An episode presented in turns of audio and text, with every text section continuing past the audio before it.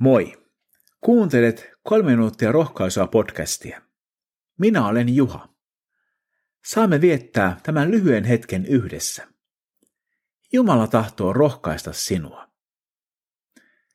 Kuulemme Jumalan sanaa psalmista 72. Salomon psalmi. Jumala, neuvo kuninkaalle lakisi. Opeta oikea mielisyys hallitsijalle. Hän jakakoon kansallesi oikeutta.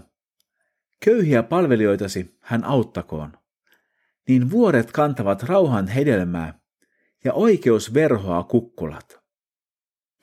Olkoon hänen tuomionsa köyhän turva. Maan vähäiset saakoot hänen apunsa.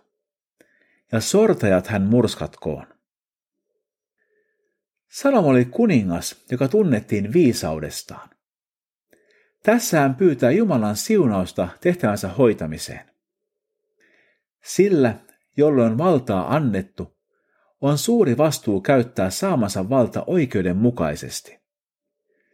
Jokaisella vallan käyttäjällä on kiusaus käyttää hänelle uskottua valtaa väärin. Sama kiusaus on kaikilla meillä. Psalmi jatkuu. Olkoon hän kuin sade kuivalle nurmelle, kuin maahan lankeava kevätsade. Kukoistakoon oikeus hänen päivinään, ja vallitkoon rauhan runsaus, kunnes kuuta ei enää ole.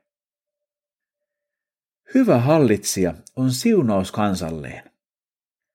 Tässä syntiin langenneessa maailmassa tarvitaan paljon viisautta, jotta voidaan elää rauhassa. Hallitsijan pitäisi olla sekä oikeudenmukainen että ystävällinen.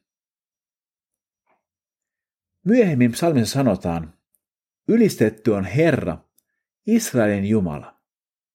Ihmeelliset ovat hänen tekonsa, ei ole hänelle vertaa. Ylistetty ikuisesti hänen nimensä kunnia. Maa on täynnä hänen kirkkauttaan. Aamen, aamen.